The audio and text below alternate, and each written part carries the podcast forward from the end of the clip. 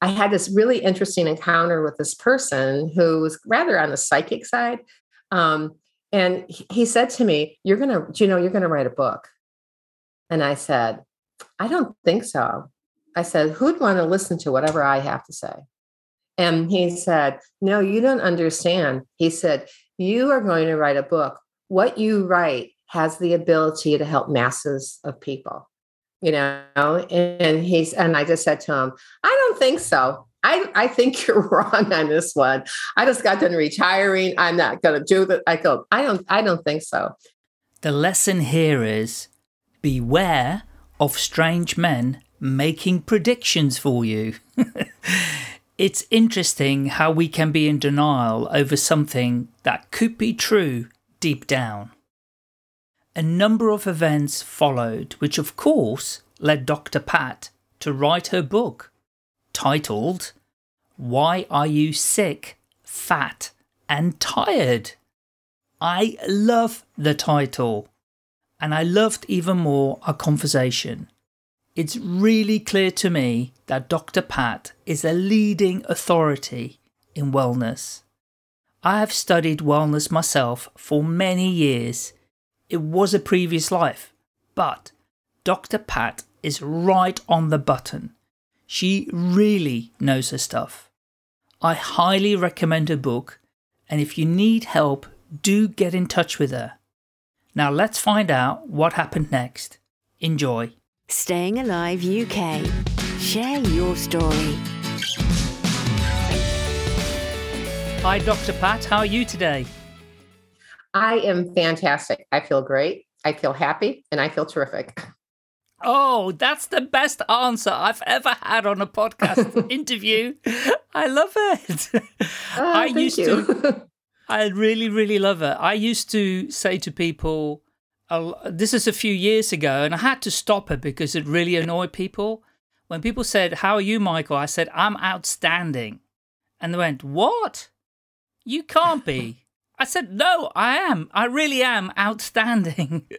and they were, what, outstanding in your field? You're standing in your field or something? They were taking the Mickey or the Michael mm-hmm. or, you know, making fun of me.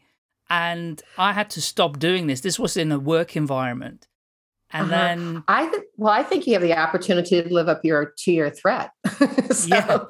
you know, and that's a good kind of threat to have. You know, I'm awesome because if you're awesome, you take everybody along on the journey also. Yeah. Oh, I love that. I love that. Yeah. So I'm, yeah, I, I'm outstanding as well. So thank you so much for such a great intro. um, I'm really, really happy to have you on the podcast today. I'm super interested to hear about all the things that you do. Um, I'm going to hand it over to you. And would you like to share with us, please, your story, how you got to where you are today? Over sure. to you, Dr. Pat. I don't know. I don't know if we have enough time on your on your on your broadcast. Um, I am a uh, you know I grew up in the Midwest, and one of the things that I value about being in the Midwest is I value um, the people who are there because I always found them very genuine, and and I found that much more to the experience when I was traveling and that worked very very well with you know for me and with me. When i was growing up um, the lady next door to me had kids and i used to babysit for her and you know it'd be the typical like neighborhood you sit on each other's stoops you know and have a drink ginger ale or something like that something some kind of poison that you didn't know was poison at the time. And she said to me asked us girls because there was a couple, uh, two girls, um, three girls that lived on the block. That was it. And the rest of them were all boys. Uh, so you have, I grew up having male playmates. I didn't grow up playing with my Barbie. I grew up with footballs, baseballs, basketball, soccer, you know, Fantastic. climbing fences, you know, pollywogs in my back pocket and worms. Um, but, you know, that's, and I thought that was absolutely normal. But at any rate, around 14 or 15 years old, this woman next door to me said, when you grow up, you're going to get married, you're going to have five kids, and you're going to live in a house just like your parents. Wow. And I looked at that house. I had to share my bedroom with three other sisters.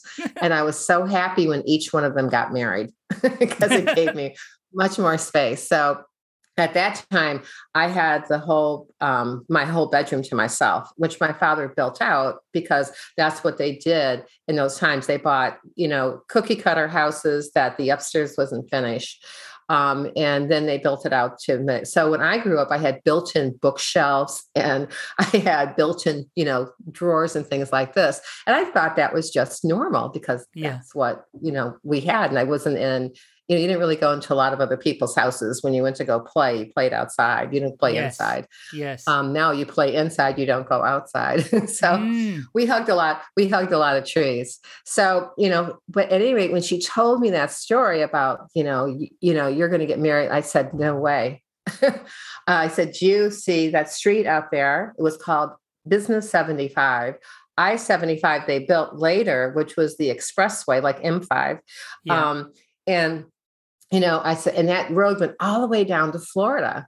And I said, one day I'm going to get on that road and I'm going to go south and I'm not coming back. Great. And so I went to college. You know, my father wanted me to go to college. I didn't want to go to college. So he took me to downtown Detroit, told me to get out of his car, said, Hey, pick a house on the street since you don't want to go to college. You know, he said, I'll buy you a house on the street. Well, it was where the riots started. none of the houses were livable on that street anymore. He goes, I can get this really cheap and all the money that I save for you to go to college, you can, you know, now live on this street and you can live happily ever after. And I just looked at him. I said, I'll go to the college of your choice. And he went, okay.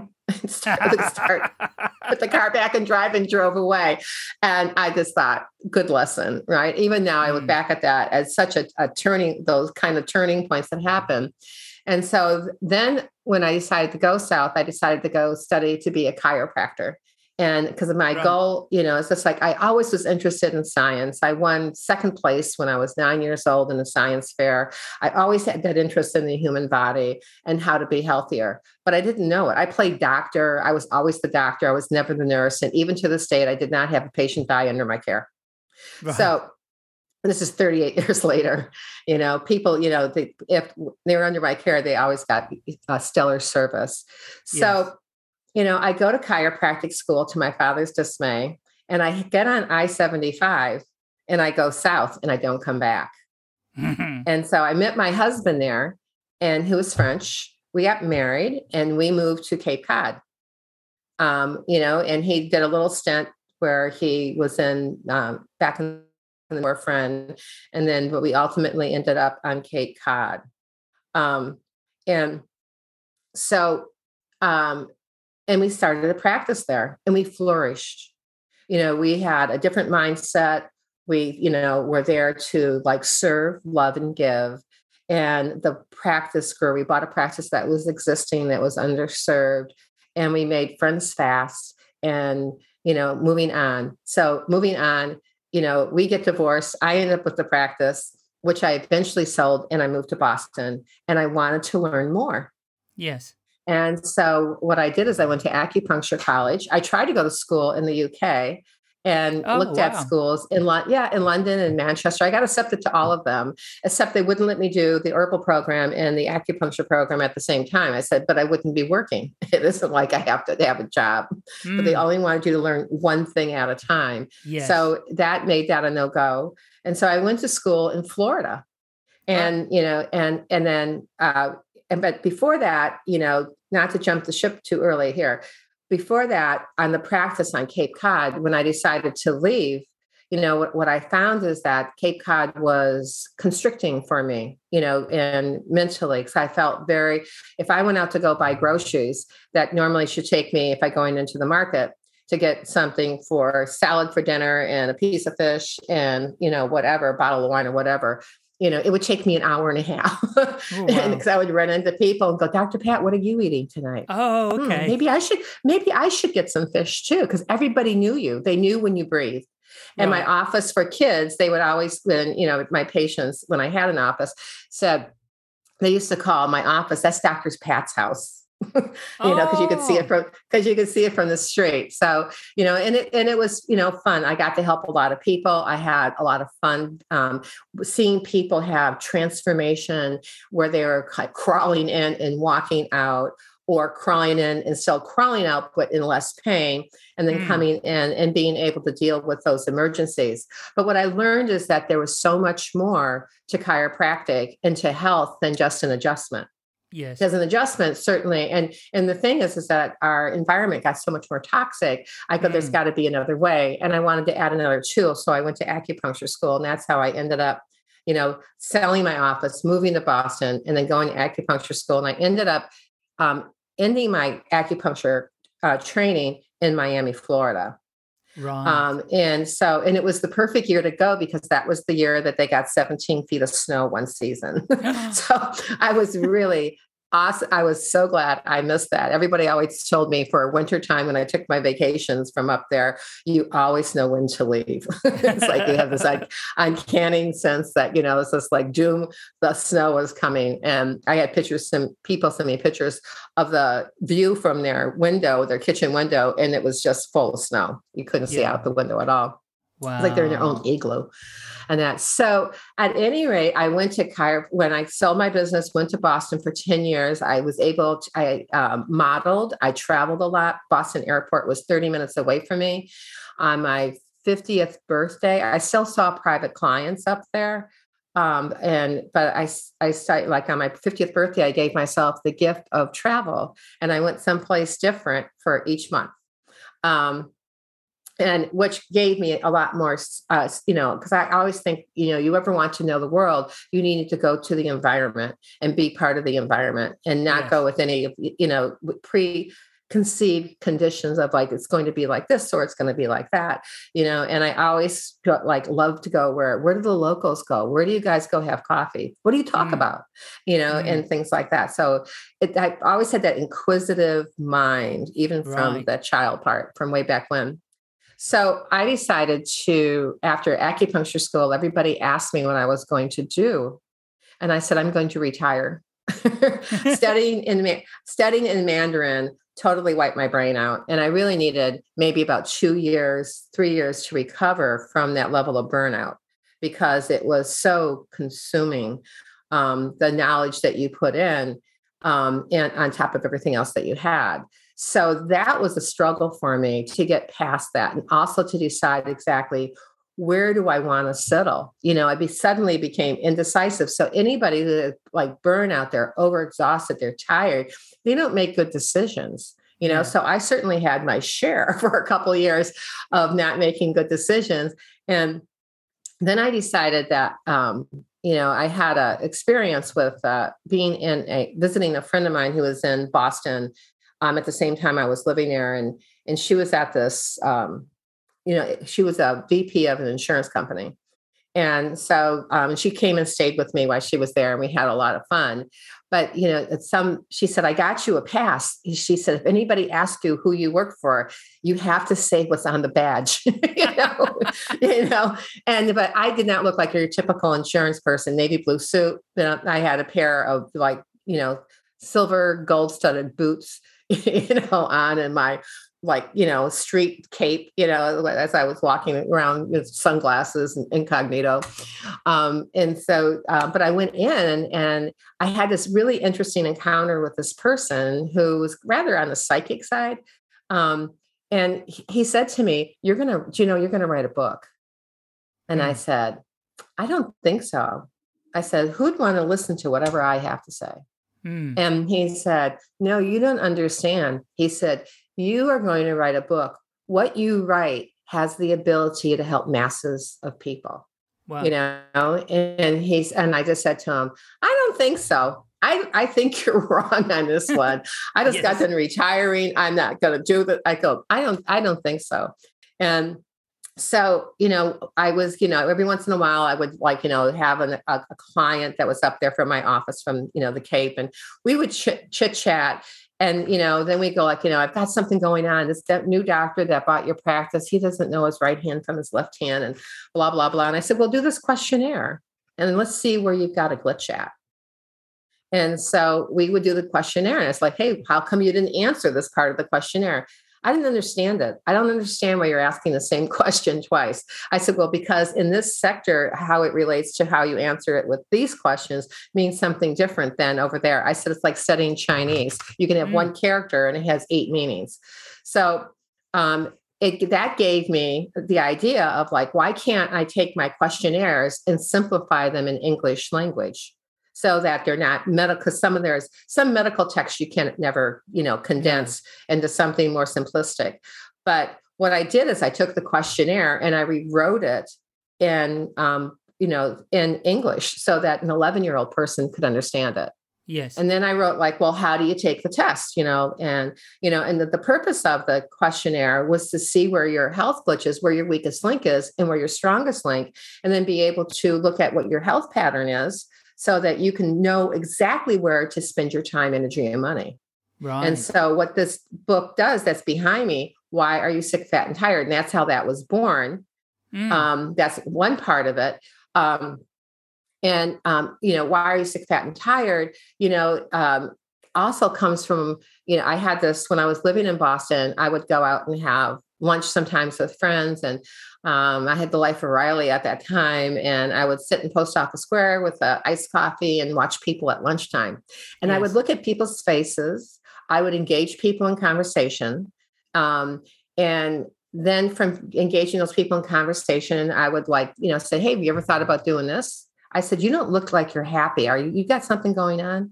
It's uh-huh. like, let's talk about it. I mean, like, look at it's the perfect third, you know, like the middle seat syndrome in a plane. The person in the middle always gets all that dumb stuff on. And so I would see people, and people started recognizing me, saying, like, hey, hi, how you doing? You know, and they go, You always got a smiley face, you know, it's just like it's always a pleasure to see you. So when I had this one experience one time where I saw this guy coming up and he was really sweating profusely. And, you know, I'm looking, hey, I said to him, Are you okay? And he said, I'm fine. I've got to get to work. I'm late, you know, and it was like really intense. This is in the financial district, so you can yes. imagine. Um, so I said to the guy, um, I said, I think, I said, let me take a good look at you. And I said, I think you should go to the hospital. And he said to me, um, you know, I've got to go to work. I said, Yeah, I get it. I said, But I want you to, to be at work and be in a good mood. And I want you to be at work and be healthy. I said, I go, Your sweat is pretty greasy, you know? And have you always sweated like that? He goes, Greasy. I said, Yeah, greasy. I take, I go touch it. You know, I didn't touch it, you know? And I said, It's kind of slimy, right? And he said, Yeah. I said, You know, I said, You have, is your heart pounding, you know, a little bit? And um, he said, because you seem out of breath to me. I said, I think you should go to the hospital just to get checked out you know? Yeah. And I said, seriously, taxi, threw him in a taxi, take him to Mass General, leave him off at the front door, you know? And I, I guess he did what I, I told him to do because about two, three months later, I was walking through the same area again, and he said to me, "Are you the girl that told that pushed me in the cab?" I said, "I don't think I pushed you." I said, "But I did kind of like you know because I was really concerned about you." He said, "You've got a good eye." And um, and I said, why? And he said, you know, when I went to the hospital, I was they took me in in front of everybody else. I said, so your heart was going, huh? And um, because I remembered that part about him, but I remember him like, you know, he looked much better than the last time I saw him. Yeah. So I just said, I'm so glad I said that you had a good outcome, you know, and I said, that's awesome you know and the you know and so he just said thank me he never asked me what i did like how did you know that you know or yeah, anything like yeah. this so, um, you know, at the same time, I read an article. And the article I read was from the CDC. And the CDC doesn't do small studies, they do big, large studies. Yeah. And they said in the study that out of the 212 dangerous chemicals that they tested for, all of them, not some of them, all of them were in every subject tested. Whoa. And I had that like, I had, yeah, I had that like, oh my God moment. And I said, they i said these chemicals are everywhere they're in your water supply they're in the air so mm. i go how do people get sick they get sick from toxins from the food you eat the water you drink the air that you breathe the chemicals you use for gardening the chemicals you use in your house to clean you've yeah. got to read labels you know and you got to know what the side effects of those things are that you can't pronounce yeah. um, so I said, I go, this is not okay. And, and not only that, it was making them sick. They didn't know they were getting sick. Because when you get sick, you don't think right. You know, and so um, I just decided one day when I woke up, I went, that's got to stop you know, and I'm going to go back to work on a mission to give people information so they can make better decisions. You know, even if I always go on the rule of 80 20, even if 20% of what I say is true, it warrants you enough to have the red light go on and to pay attention. Yeah. But there's a lot more than 20%, I can guarantee you. Yeah. but I, I, said, but I always go on the 80, 20% rule for like a, a many things. They do that in, you know, as a statistician also. Yeah. Um, because I think that people, when people become aware of their environment, they can make better decisions moving forward. Mm. So, what the book does for you, it organizes your systems in your body so you can see where that weakest link is and you can see where the strongest link is. Yeah. And then you can say, how do I address that? And how does this organ system relate to those other organ systems? Because it's like a Swiss watch, where if one organ system is slow or sluggish, then it affects all the other organ systems. Yeah. Like from the muscle to the liver, from the liver to the muscle type of thing.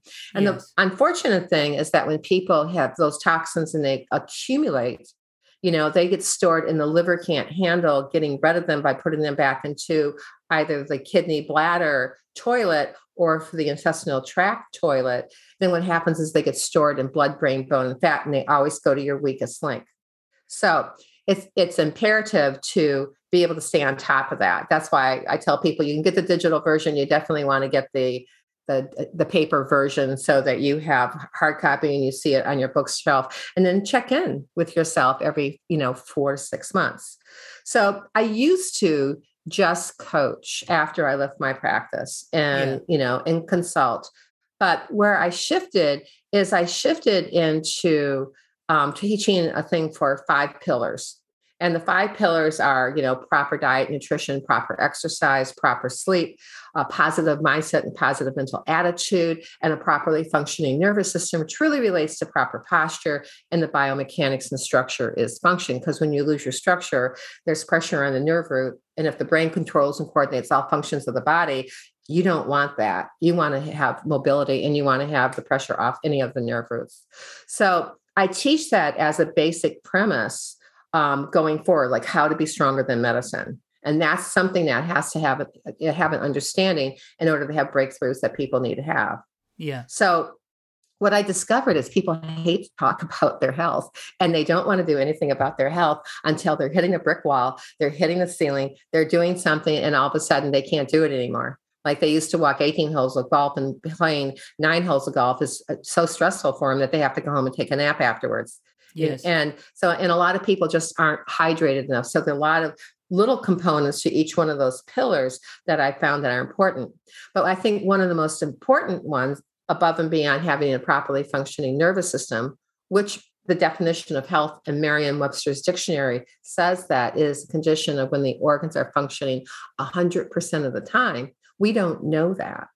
No. So one of the things is is like you know and and it's also more than just you know being able to live your life. It has that physical and emotional and environmental component so mm-hmm. that you can really engage you know on a mental physical emotional spiritual and social level.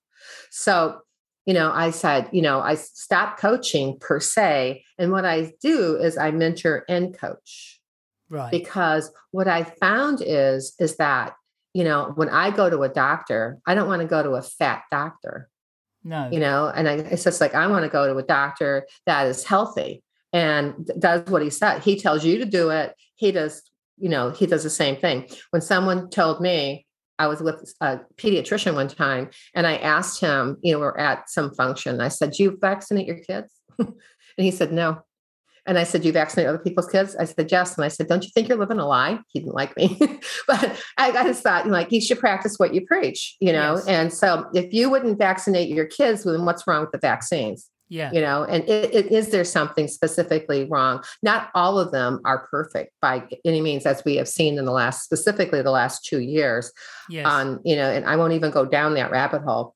But what I realized the first thing that's important to really dive in with people is how to get the you know a mastery or the mastery mindset um, really set because when you have the positive mental attitude and you have the proper mindset then mm. you can do your life with mastery you can do health and wellness with mastery. You can have better relationships. So I started mentoring and coaching in those areas more exclusively in, you know, in 2022. You know, because I found people who have, you know, um, when I worked with people who um, I'm, you know, when we would do the traditional coaching thing that I, I originally did, there was always the point that things like came to a halt, like in five weeks, four weeks. There was always something that day that was really edgy and bugging someone. I said, uh, forget about the labels today. Tell me what's really going on with you.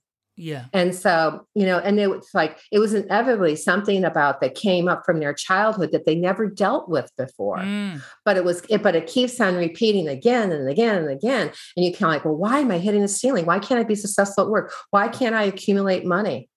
You yeah. know, so what I do now, you know, because I approach those but I approached those after I started teaching the nutrition component because you cannot think better, feel better, and move better unless you are putting quality food in your body, almost like food is medicine.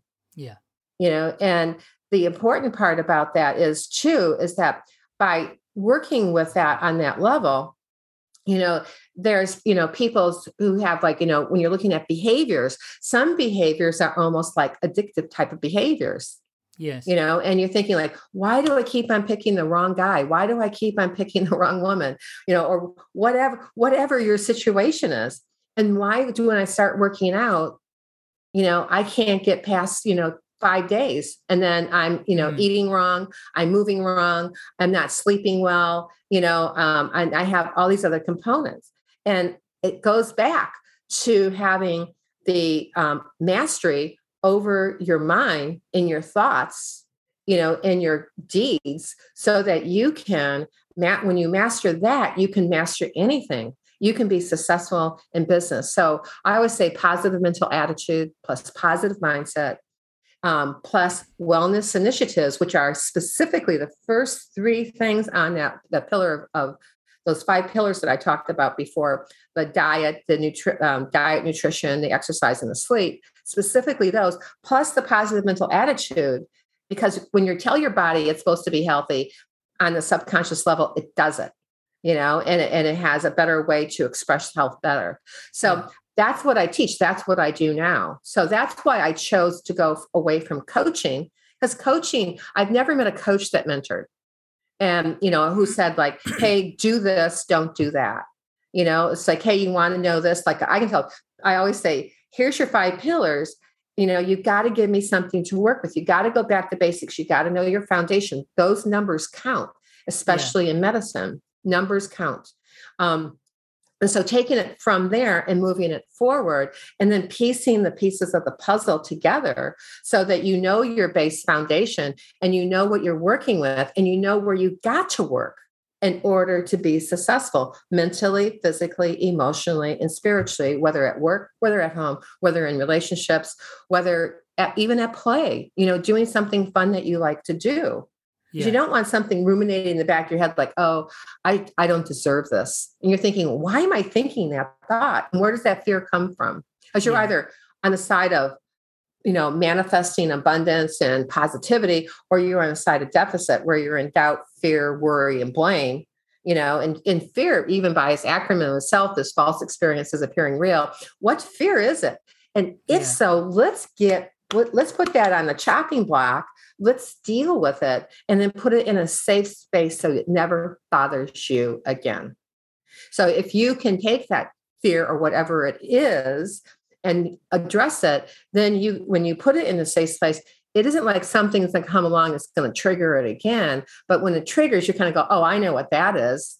And you can make a conscious decision with your conscious brain to create a positive experience around it. So it's stored in the mammalian brain. So the lizard brain, which is the primitive brain, shuts up.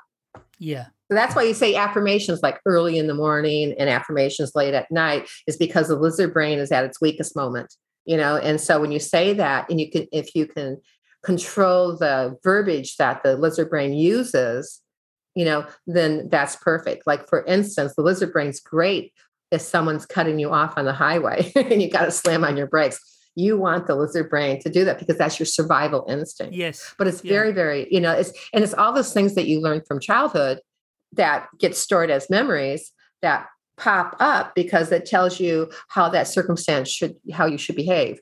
So for people who are in business, that is the holy grail of marketing.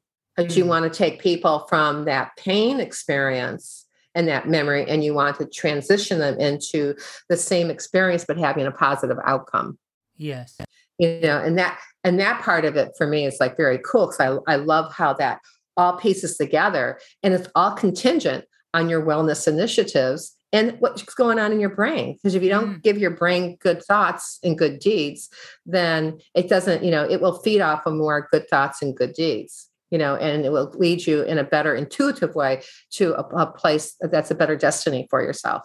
So I help people get there, you know, by looking at, um, you know, like who you are, where you want to go, and what are the pieces of the puzzle, because you can see the branches, you know, yes. and then you start going down the trunk and you're going into the root, going like, well, what happened when you were five years old? You know, why, why did you store that memory? Like where, and then there's a technique in um, and acupuncture and also in China, uh, not Chinese medicine, acupuncture, and also an ac- a chiropractic that I learned from one of my mentors in chiropractic that really can zone in on exactly where you store that and take that messaging off of there so that organ system doesn't falter and you mm. start getting sick and start expressing signs and symptoms that relate back to that. Because sometimes what you got isn't necessarily what you have. That's what one of my mentors always used to say when he first said it. I went, what the heck does that mean? you know, when I was a student, I was like, I was like, whoa, you know, but as I followed him, you know, I always looked for what the root cause was like, what's really going on with you? And luckily, God gave me the gift of being very intuitive to be able to listen in between the lines. My ex husband can tell you that for sure. I would say, What did you say? That doesn't make sense. So, my premise of my why is I like to, to solve challenges and yes. I think outside the box. You know, sometimes I'm very um, way out there thinking out of the box because I feel like I have the ability to step outside of it and I can look in and I realize there's no walls to a box, not no. for those kind of boxes. And then what I do is I make sense of it, the challenge, and I make it simple, easier, better, faster, and quicker so you can get unstuck and get mm. you know and put those in the proper place and then the idea is you know and the reason why i mentor is because um you know because my uh that is my um how and my uh, what is trust and because i walk the walk and i talk the walk and i walk it with you i don't leave i always leave enough cushion on the end of a coaching or mentoring call when you know so that if something comes up which inevitably it only comes up at the end it doesn't come up in the beginning or the middle part usually yes. it comes up at the end that there's a cushion to deal with it. Mm. so that when you get off the telephone call you're not in you're feeling like you're in a state of crisis. Yeah. You know or the coaching call you know and i'm very very you know i'm very very much like that. I was like that in my office. I never said no to anybody in pain. And somebody said to me like well what do you do? And i said everybody accommodates for it. Everybody knows that if they were ever in pain, they would want to be able to be taken care of yeah. and not have to wait two weeks in order to get there. And I said, mm. that doesn't work for me. It never worked for me in my office.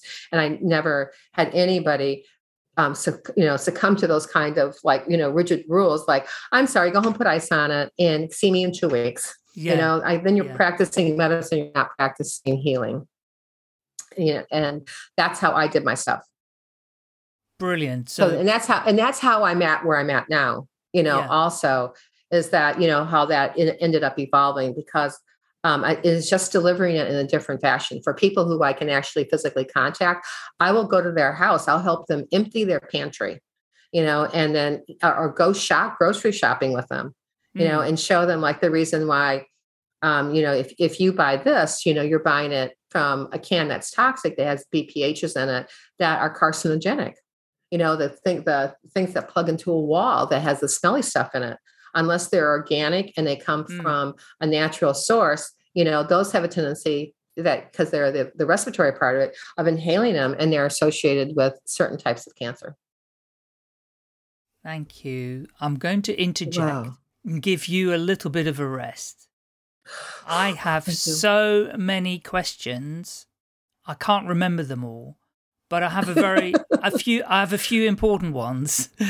And that okay, is shoot. so your distinction around coaching and mentoring I think is a really important one that I just want to unpack a little bit because not everybody understands what the difference is. Um, you did allude to it in terms of how you explained it, but I'd like you to explain it, give a slightly longer explanation because I think it's really important for the work that you do that I, I want to make sure the listeners understand the difference. Sure. You know, when, when you coach or somebody coaches, I've had coaches before, and I said, Well, I'm also looking for a mentor. I don't do that. Then you're not for me. Yeah. And because a mentor, a coach will have you come up with your own solution for your problem. Yes. Like, you know, I want to lose weight. Well, what can you do? You know, and they won't give you anything like, you know, do this, do that, you know, blah, blah, blah. You know, they will tell you to like, you know, well, what program do you want to use? Well, how are you going to implement that? And when are you going to implement it? And I, I can hold you accountable for that, you know, for that program, but they let everything lay upon you in order to go from point A to point C a mentor, as a mentor in, in areas that, you know, I you know, like no trust. yeah, you know, I would say the mentor tells you they're leaders and they lead by example. Mm. So they're saying, like, you know, when I was on a diet, you know, and I wanted to lose weight, I realized that when I did intermittent fasting before it was even called intermittent fasting, that that was the best way for me to control my weight.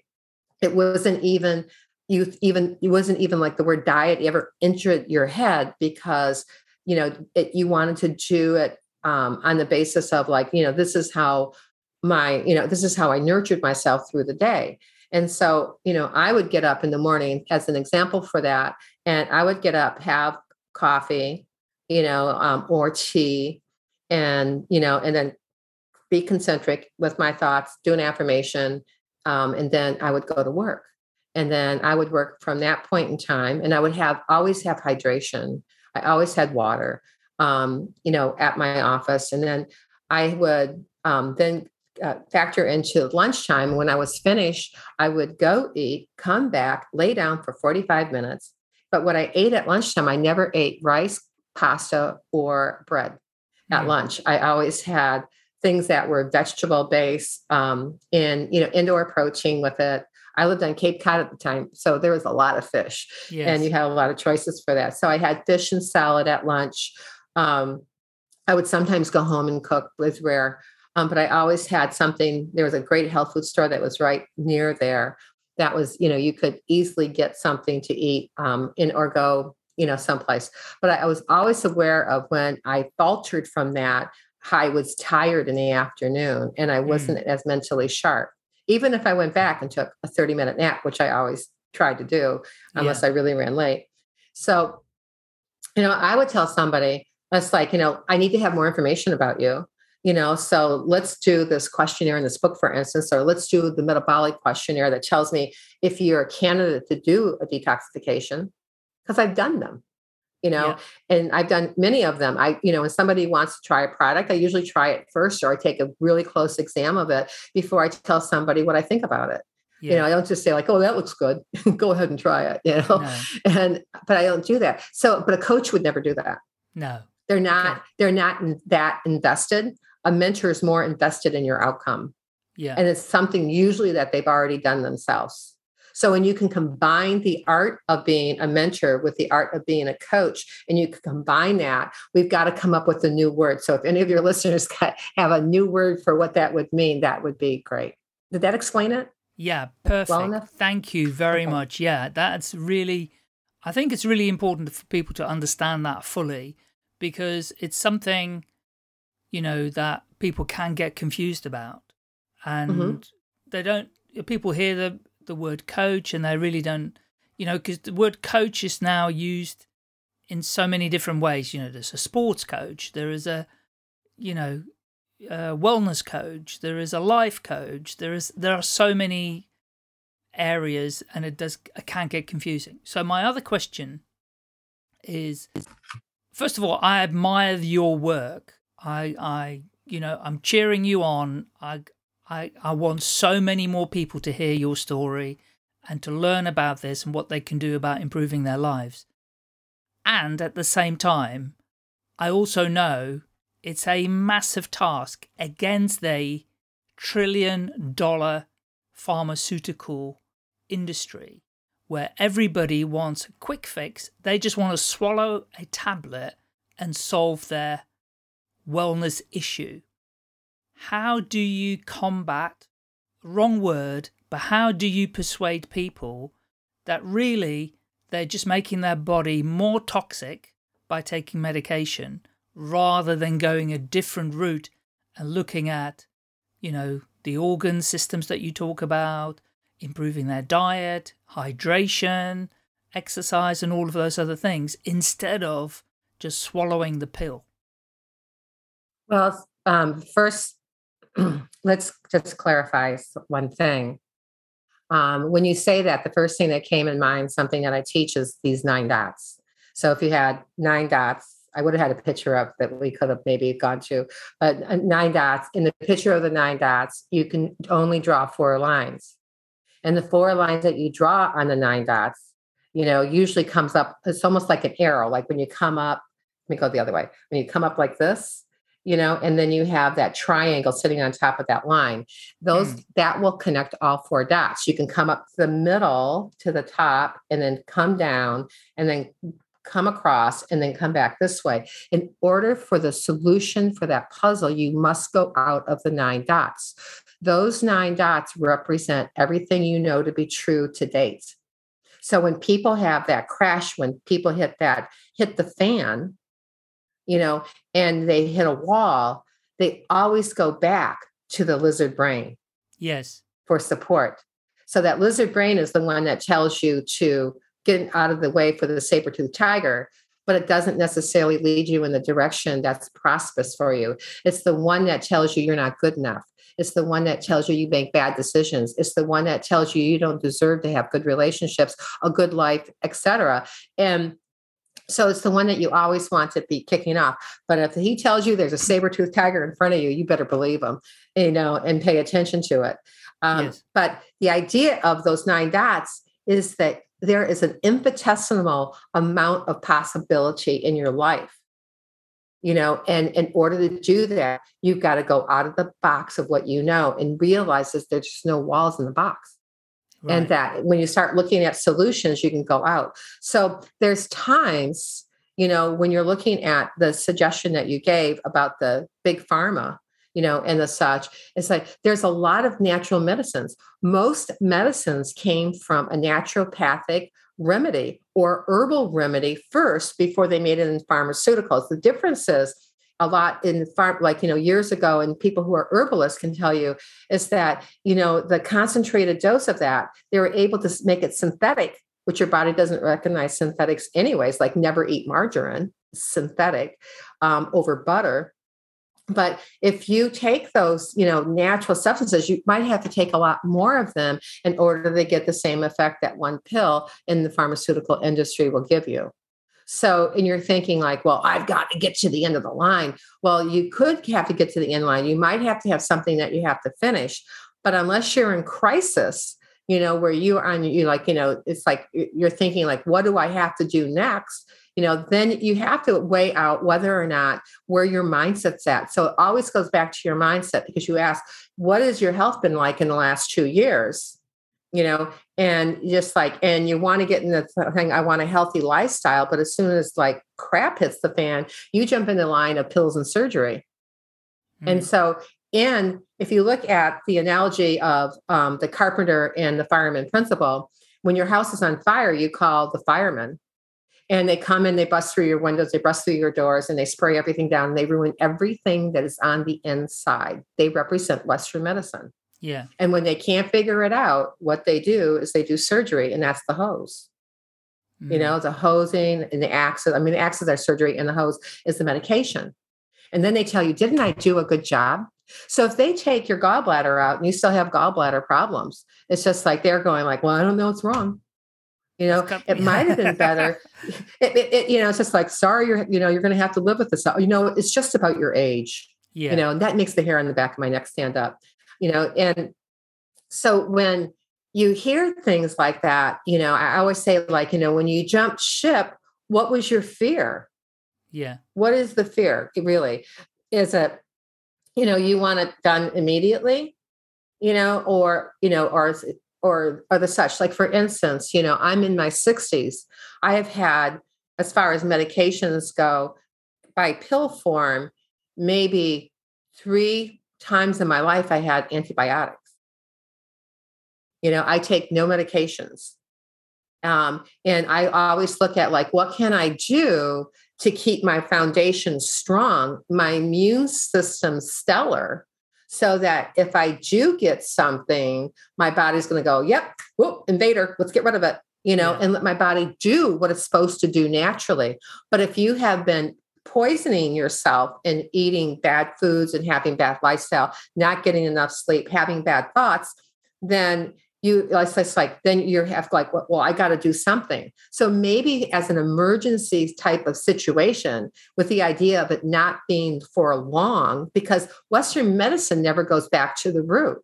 In chinese medicine there's probably about four or five different type of diagnoses that relate to high blood pressure and when you fix those root problems the blood pressure normalizes. Yeah. And so if you like you can take a pill you might have to take a pill you mm-hmm. know of some sort or a pharmaceutical drug for something. But the idea is not to do it forever because what happens is the next pill you have side effects from that and they give you a pill for that and you have side effects from that and they give you a pill for that. Pretty soon you don't know what the hell you're taking I had a patient one time who was taking 17 types of medication. I said, You take every one of these 17 types of medication, you write them down, you take them to the pharmacist and ask them if there's any counterindications, which you should know, and anti and any like, you know, indication that you are not a candidate for them. That's absurd to be taking that much, you know, that many types of medications. You know, so keeping it simple, and someone goes, Oh, it's my DNA. Well, it can't be your DNA you know you say it because like you know, if you eat exactly the way your parents ate more than likely you will have exactly what your parents and your grandparents ate. Here's the scoop.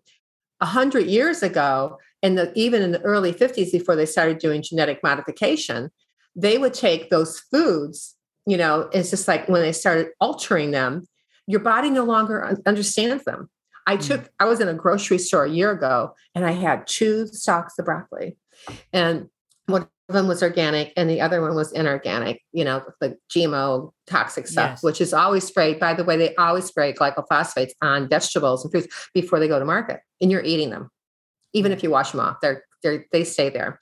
Um, and so I had these two broccolis in my hand. This woman came up. She said, "You look very serious while you're looking at the broccoli." I said, "Well, I'm kind of like equating them like dating."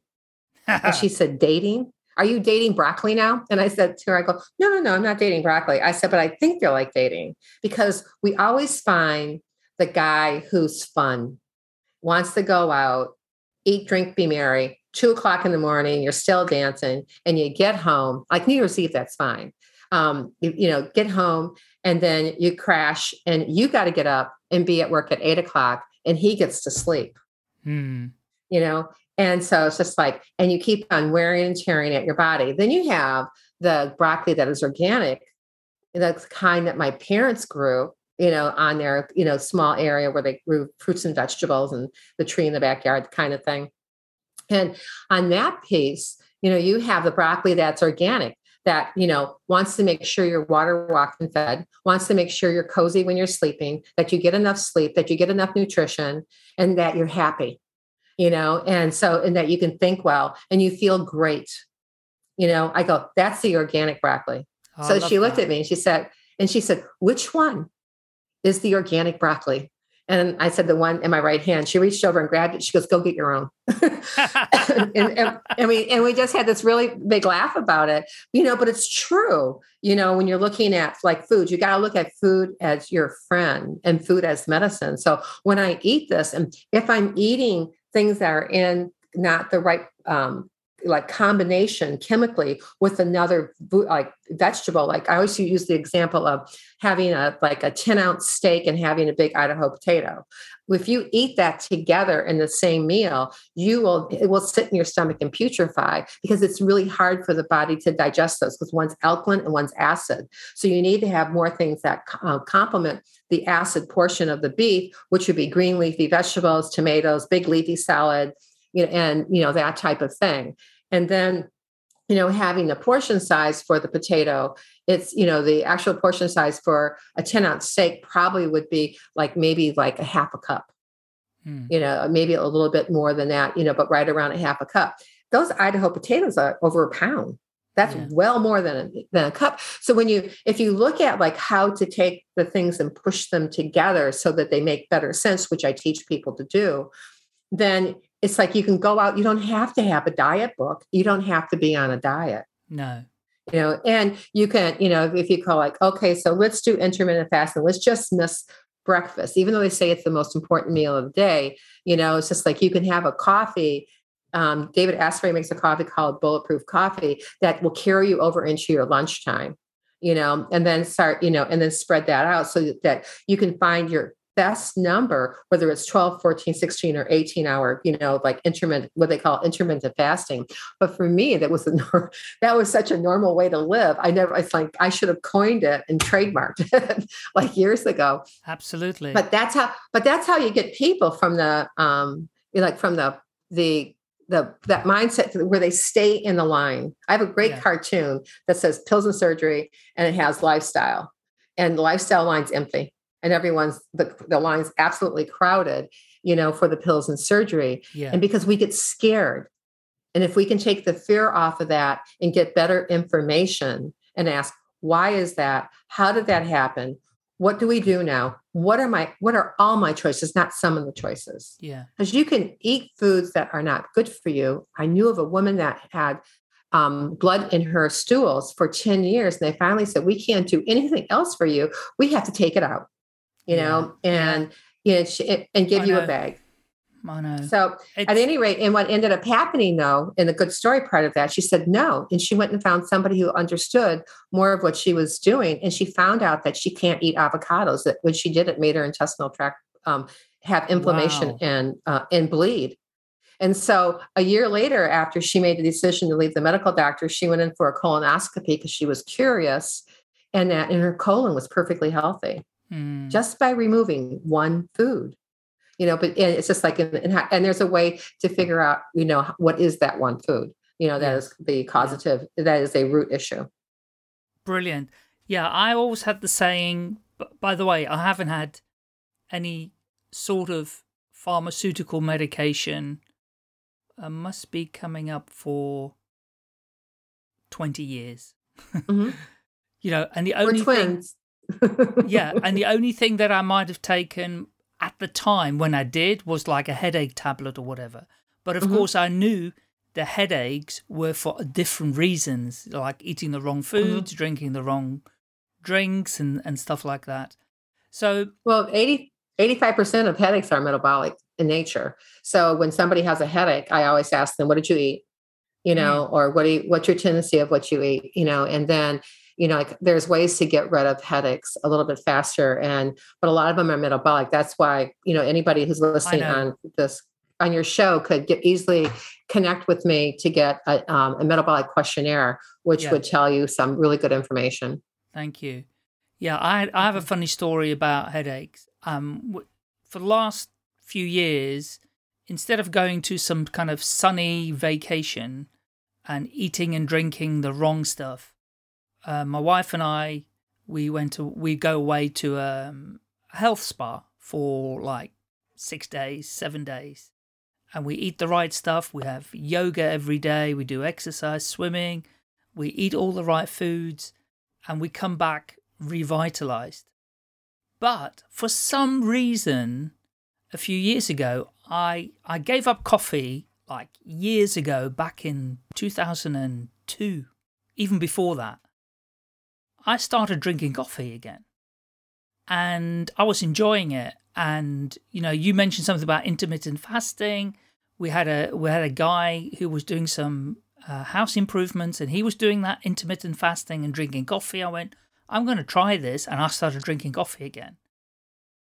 Anyway, no problem. I was really enjoying the coffee again and having not a huge amount, but, you know, say four or five cups a day.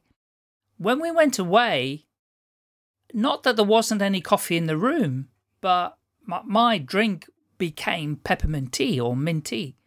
And I wasn't drinking any coffee.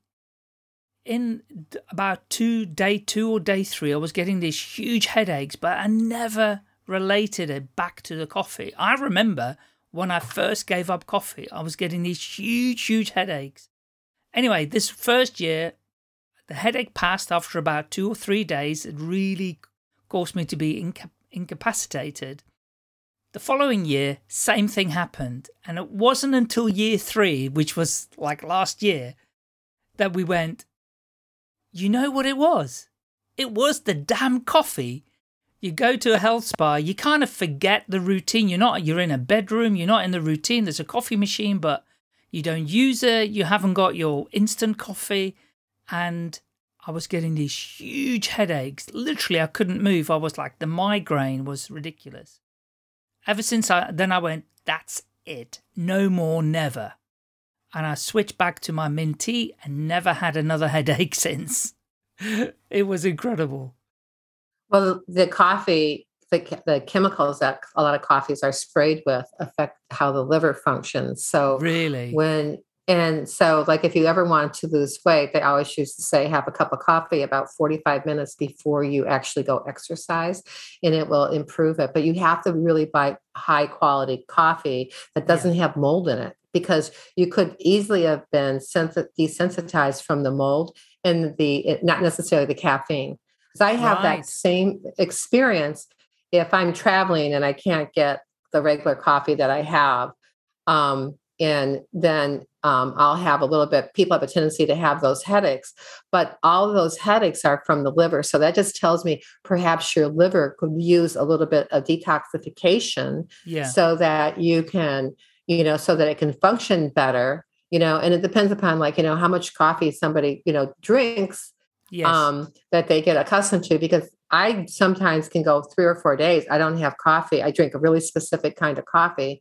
And, um, you know, or a couple kinds of like coffee that, but I, am really sensitive about what, how they're stored or how the beans were stored before right. they went into, into processing you know, and they ended up in a cup. Um, but you know, I have found that, you know, and and also my rule that a Dr. Pat rule is that if you have coffee, you have to have two equal glasses of water to clear that one cup of coffee from your liver. Wow. And then what you if you put cream in your coffee, you know, and or drink it on the lighter side, if it's uh like light, really light, then you have to add four same glasses of water to clear that one cup of coffee out of your liver. Um, and so Incredible. that it can be processed processed better. And if you put sugar, you can add two more cups of coffee, the same same size cup of coffee, yeah. in order to do that. So it really needs to be, you know, so it's processed in your liver, and it helps for it to be diluted, yeah. you know, for the such. But um, the I always say when someone tells, I always call that a caffeine hot headache and um and it's just like from the liver because it's trying to like yes. you know it has something that coffee offers it you know but you also have to take a look at what the sources and the mold and um, you know and other factors like in, in the cat if like the caffeine so i always just say it wasn't the caffeine that was really the issue it was what the beans were sprayed with that you're drinking right you know so that and it went so that no bugs would be on it i mean you wouldn't know there are bugs on it if they chopped it up anyway i mean no. just you know and and, and, and it's distilled it but but that's yeah. a lot of that what's that's from so i understand it's like sometimes i'll i just stop drinking coffee i don't feel for it um mm. but you know and i but i don't have that it's the same thing like when somebody has a hangover like if they go out and have yes. you know they decide they have a little bit too much well, I always say that that's indicative that your liver's congested and you need to do some level of detoxification or tonification so that the liver can handle the toxins better.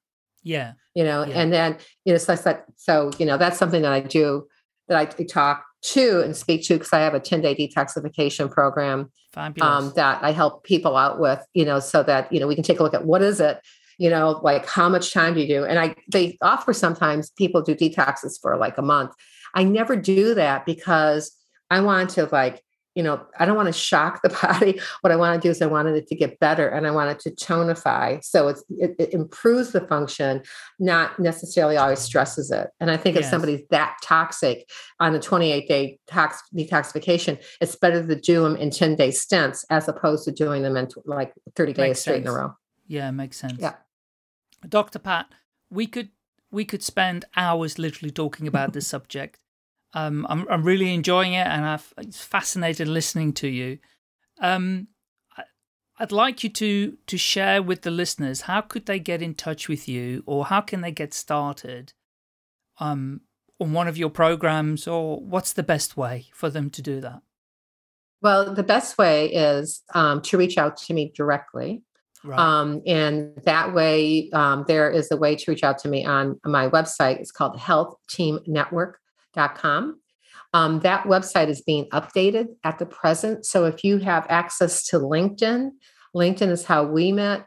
Um, LinkedIn is a good way to find me as uh, Dr. Pat um, at you know Dr. Pat Boulogne uh, and uh, LinkedIn, and direct message me there would be a perfect place to do that um, my calendar um, if you buy my book in the back of my book has all my contact information um, Right. in it. Um, but my you know to jump on a call with me is very easy uh, and that link you know would be um, meet dr pat.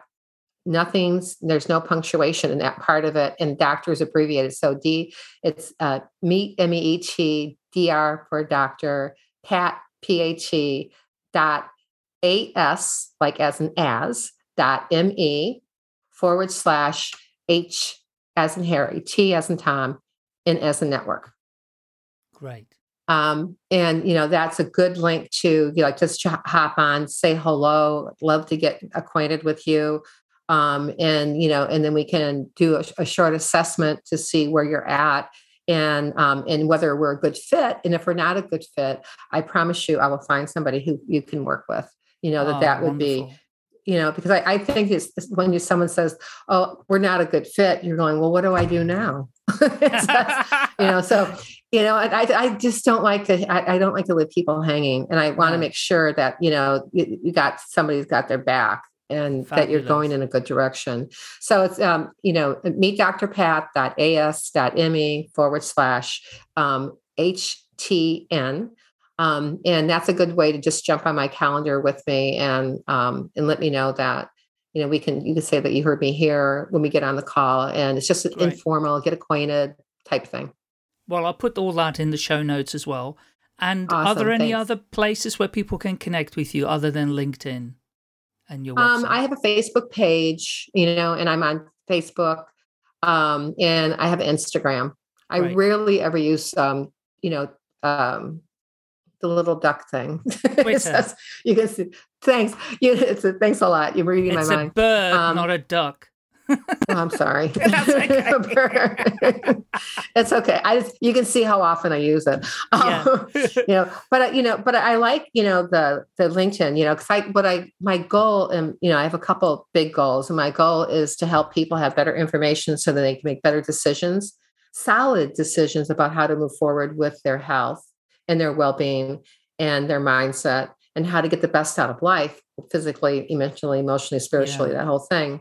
And I help people, you know, it's just like it's simply I help people and I help people have optimal health and Mm, well-being you know with superior um, mindset and wellness initiatives. And that's you know the you know my bottom line and that's what gets me up every morning. And that's what you know uh, propels me to do podcasts and talk about you know like in all the possibilities because there's Yeah. tons of them out there there's Sure. and there are some exactly just for you Perfect. Perfect. yeah Well, if you if you like LinkedIn, it may be worth well, I don't know when it's going to happen. Sometime this year, we will all have the facility for LinkedIn audio. You know, social hmm audio is becoming very big. Right. So um, maybe once we both get it, maybe we could have a little show on there and get people to come and listen and um, talk about health and well-being. That will be a cool thing to do. Yeah, for sure. I would love to do that. You know, I just so enjoyed you and so enjoyed being here on your show. It's like being Thank home. you. It's like what? It's like being home. Oh, fabulous. that is amazing. Thank you very much. And I've really enjoyed listening to you. You have so much wisdom around this topic. Um, really, you do. There's, there's a great affinity um, around this topic for me and where I've been in my life. And I hope the listeners have really, really enjoyed it. I hope they come and check you out. Where can they get the book apart from Amazon? Is there any other places you prefer them to go to? No, Barnes and Noble, they can get it digitally, but you know, Yeah. but hard copy is the is seriously the best. Yeah. Um, and it, it's the best option because you can keep on going back, and then you can track your scores. And when you um, finish a score, you can pop in and check in with me. There's a specific scheduling link in the book for people who come from the book to chat with me. I, I'll know that you you have that, and then I'll communicate to be able to because I need to be able to see your scores from you know the questionnaire that's in there and Great. that covers all the aspects of it. And if anyone has any question, they can, you know, they can reach out to me, for instance, on an email, or better yet, on my um, in which you can get on my uh, website. But on the my website, when it opens up, if you scroll down, there's a picture of a microphone, and if you click on the microphone, you can ask me, you can verbally ask me a question. Oh, yes, I saw It that. tr- Yeah, you can Yeah, record a message. yeah. Yeah. Yeah. Very and it comes cool. directly to my email, and then I can answer you straight back. Perfect. Oh, that's wonderful. And, that, Technology and I love is great when it yeah, and, I and I love talking. I've talked to people all over the world. I mean, and and and that's been such a special. Um, you know, the, the first time I ever used Zoom, I just went, "Where are you from?" it was, you know, but you know, now it's just like, and I was like, couldn't figure out how to get the thing up. But you know, but technology has, you know, really shifted so much, Yes, you know, and how you how you interact with people. Um, and you know, and, and the other thing is, is that I always appreciate, you know, um, the line of like, what you see is what you get. Um, and so when people have that, you know, and I always use the line, the the phrase, "My house is your house." So when you know, when you spend time with me and um, someone's mentoring and coaching with me on, on one of my programs um, that we design because they're very individually designed per person um, to their needs and like length of time and goals and all that other stuff like that yes. um, then you know my house is your house you know and you have uh, access to me 24 7 um, and you know ti time zone permitting like if i'm sleeping or something like that yes. you know but but but i do love to be able to it gives me a lot of uh, satisfaction to see people you know be happy and doing having fun and thriving Yes. you know and taking like you know why struggle when you don't have to 100%. 100%. I love it. There was one last question I didn't ask. I, I can't remember if it came out. I know you moved around a bit around the US. Are you now in Florida or in Boston area or I am on a kind of a sabbatical ish type experience this summer, and I am in the Gulf of Mexico. Wow. So, um, in about an hour and a half east of New Orleans, and it's this very pristine old town that nobody knows about. Um, and people are just starting to discover because a lot of construction is starting here. So, um, you know, it's, it's the time to have been here to buy into this area was about two years ago. Um, and and like, and this is like a really target zone for hurricanes. So when they come up the Gulf, this is like a pinpoint where they usually land. But I'm here for the summer. The Gulf of Mexico here is absolutely tremendous. It reminds me of the Mediterranean without the glamour and glitz of the Yes. coastline of France, you know, or in Italy. But the um, it's just it's really this the water looks very pure from here. The sand is like really refined and it's very it's easy to walk on. It's easy wow. to spend time. I'm about a half mile away from the beach, you know, here. And so um, I thought it'd be a perfect place to reset, you know, a lot of um, some, you know, work that I'm going to be doing and some writing. I'm in the process of writing a new book. Um, Great. Uh, and uh, the working title right now is like listeners can tell me if they like it or not. Who does that anyway? and so I, and so I'm targeting, you know, I, I, have two ways to take that. I can be all the Airbnbs I ever stayed in, um, or it could be about, you know, who does health that way? Who does health, yes. you know, in a way that's easy, you know, it's affordable. Um, it gets you unstuck and it gives you the best life you've ever had. Mm. And, it, and it's just like, and it can consistently deliver. Mm. You know, it's just like, you know, how do I do what I do? I'm very consistent at what I do you know to have, so people can have even more health and have you know be happy uh, and be able to live their lives the way that they dreamed of having them originally. Thank yeah, you so much dr pat. Um, really appreciate you everything that you're doing to help people absolutely awesome. I wish you so much success. I hope lots of listeners will reach out to you connect with you get on your program buy the book and improve their lives. Um, bless you, thank you, and if you are ever in the United Kingdom for whatever reason, do let me know. We'll we'll hook up uh, for some nice bit of lunch together. oh, that would be wonderful. That'd be really great. I would love that. All right. Bye for now and take care. Thanks. Bye-bye. Bye. If you've enjoyed this podcast, please rate, subscribe, and share at will. I'm always looking for more listeners and guests, so do get in touch, please. You can find me pretty easily by searching for Staying Alive UK. Thank you. Staying Alive UK. Share your story.